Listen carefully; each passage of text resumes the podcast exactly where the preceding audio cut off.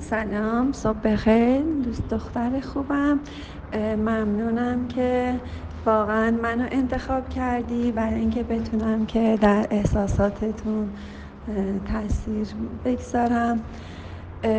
من بارها گفتم همه ما یک آثاری از افسردگی رو کم و بیش متاسفانه همه انسان ها دارند. خب؟ حالا این افسردگی به شکل های مختلف و به درجات مختلف در همه ما وجود داره. مثلا به ساعت وسواس کمالگرایی یا خیلی عالی بودن یا خیلی خواستن که برتر بودن یا خوابیدن یا پرخوری یا کمخوری یا استرس و انزایتی استراب در همه ما کم و بیش همه اینها وجود داره و از سال 1998 روانشناسان بر این عقیده متفق القول شدند که این انزایتی و این اضطراب دائم و این افسردگی رو در جا خفه نکنند. تصمیم گرفتن که ریشه یابی بشه چون از حالتی به حالت دیگه تبدیل میشه و اصلا خفه کردن یا درمان مستقیم راه حل مسئله نیست. وقتی دختر ما یه چیزی می‌خواد یا پسر ما یه چیزی می‌خواد می‌تونید که یک خورده آرومتر باهاش را بیایم. خیلی بهتره که بخوایم که در مقابلش بیستیم مثلا بچه که همش با گوشیش بازی می‌کنه اینکه ما گوشی رو ازش بگیریم یا بگیم چقدر بازی می‌کنی که این هم همش با گوشیت هستی اینم یه جایگاه بهش میده که به خودش میگه که آره من همش با گوشی هستم آره من اصلا بچه بدی هستم می‌تونم کارهای بد دیگه ای هم انجام بدم. اینم باز یه مورد واقعا سختتر و بدترش میشه. من همیشه معتقدم که با بچه ها با بزرگترها حتی بزرگترهایی که در اطرافمون هستن اگر می‌خوایم که اونها رو درمان کنیم. یک مقدار باهاشون بیشتر کنار بیایم ولی مثلا این جمله آخرتون که نوشتید که با یا عید برای خرید می‌گفت همه چی دارم به زور براش مانتو شال خریدم. یعنی چی؟ این خیلی کار بدی کردید. اون وقتی بچه میگه دارم شما چرا می‌خواین خواسته های خودتون رو در واقع مقدم کنید و براش چیزی بخرید؟ وقتی میگه دارم خب نخرید. خب اگه دوست دارید که کنترل این نشون نشون کنترلگری مادر روی بچه باز هم داره بچه رو کنترل می‌کنه. میگه اونجوری که من می‌خوام باشه. یعنی بیا بریم به زور من برات یه چیزی بخرم که من حاکم باشم. چون من می‌خوام چون من دوست دارم. می‌دونی؟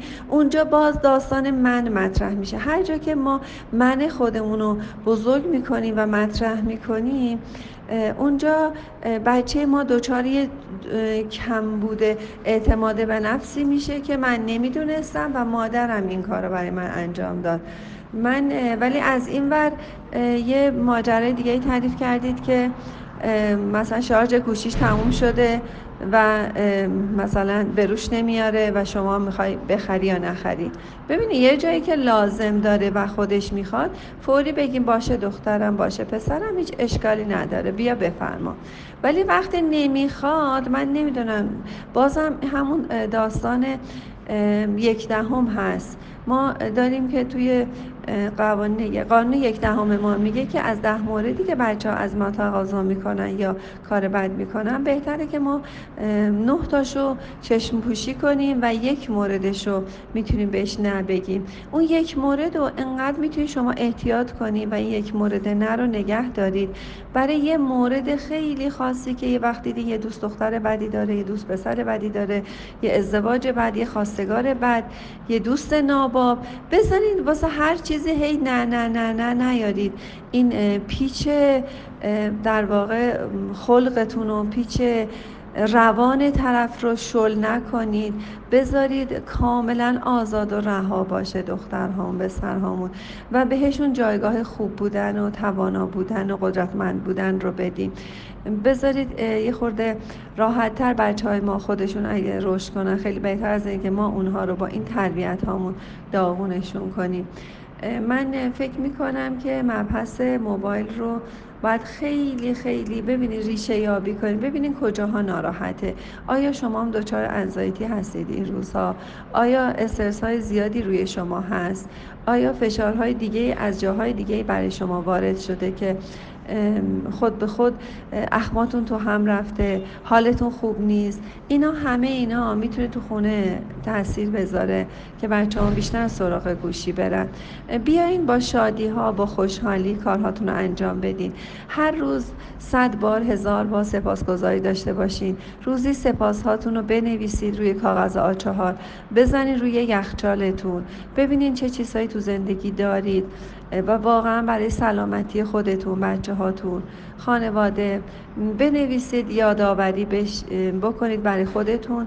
اصلا با ماژیک پروردگار رو سپاس که امروز مثلا دخترم می‌تونه راه بره.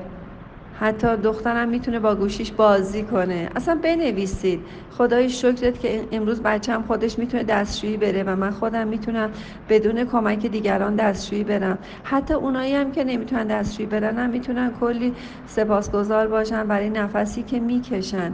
ببینیم ما چقدر سپاسگزاری ها رو کم داریم. یه خورده بیشتر روی سپاسگزاری هاتون اتصالتون با خدا واقعا بر خودتون کمک کنید همراهی کنید همکاری کنید با وجود خودتون. یادتون باشه همین الان ما متخصص های خیلی سطح بالا افراد خیلی خاص آدمایی که واقعا به یه مقامات خوبی رسیدن. ببینید که یه خود دقت کنید می‌بینید همه مادرهای آرومی داشتن. آروم شاد با ایمان سپاسگزار. نه مادرهای باسوادی که کتاب می‌خونم و همیشه دچار استرس هستن کتاب هم خیلی قشنگه حتما بخونید. من معتقدم که آدم سواد داشته باشه ولی اول از سواد ایمانه. ایمانتون رو قوی کنین بچه هاتون رو دوست داشته باشین روزهای شادی زندگی کنید و اتصال به خداوند رو فراموش نکنید. دوستتون دارم. سپاسگزارم از اینکه منو انتخاب کردید. چرخیدن تو اینترنت.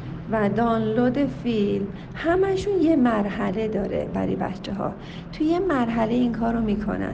اگر شما توجه کنید متوجه بشید و اذیتش کنید و اون مرحله رو به راحتی نگذرونه توی اون مرحله میمونه. همونطور که در سه سالگی بچه ها گوش دوست ندارن یا خورش دوست ندارن یا بعضی خورشدار دوست ندارن یا مثلا هویج و داخل سوپ اگه دونه هاش یا دونه های جو توی سوپ باشه دوست ندارن. دوستان یه چیز قاطی باشه یا مثلا مثل حلیم باشه یا اینکه یه خصوصیت های خاصی اخلاق های خاصی رو تو هر مرحله از زندگیشون بچه ها حتی زیر پنج سال هم نشون میدن.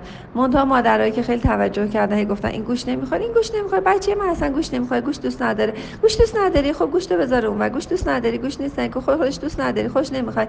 ببینی حالا مثلا یه مرد 50 ساله شده میگه آره من از بچگی من گوش دوست نداشتم یا خورش دوست نداشتم. اینها رو هر, هر زمان که شما توجه کنید به صورت یه تثبیت روانی روی بچه میمونه. شاد باشید. سپاسگزارم.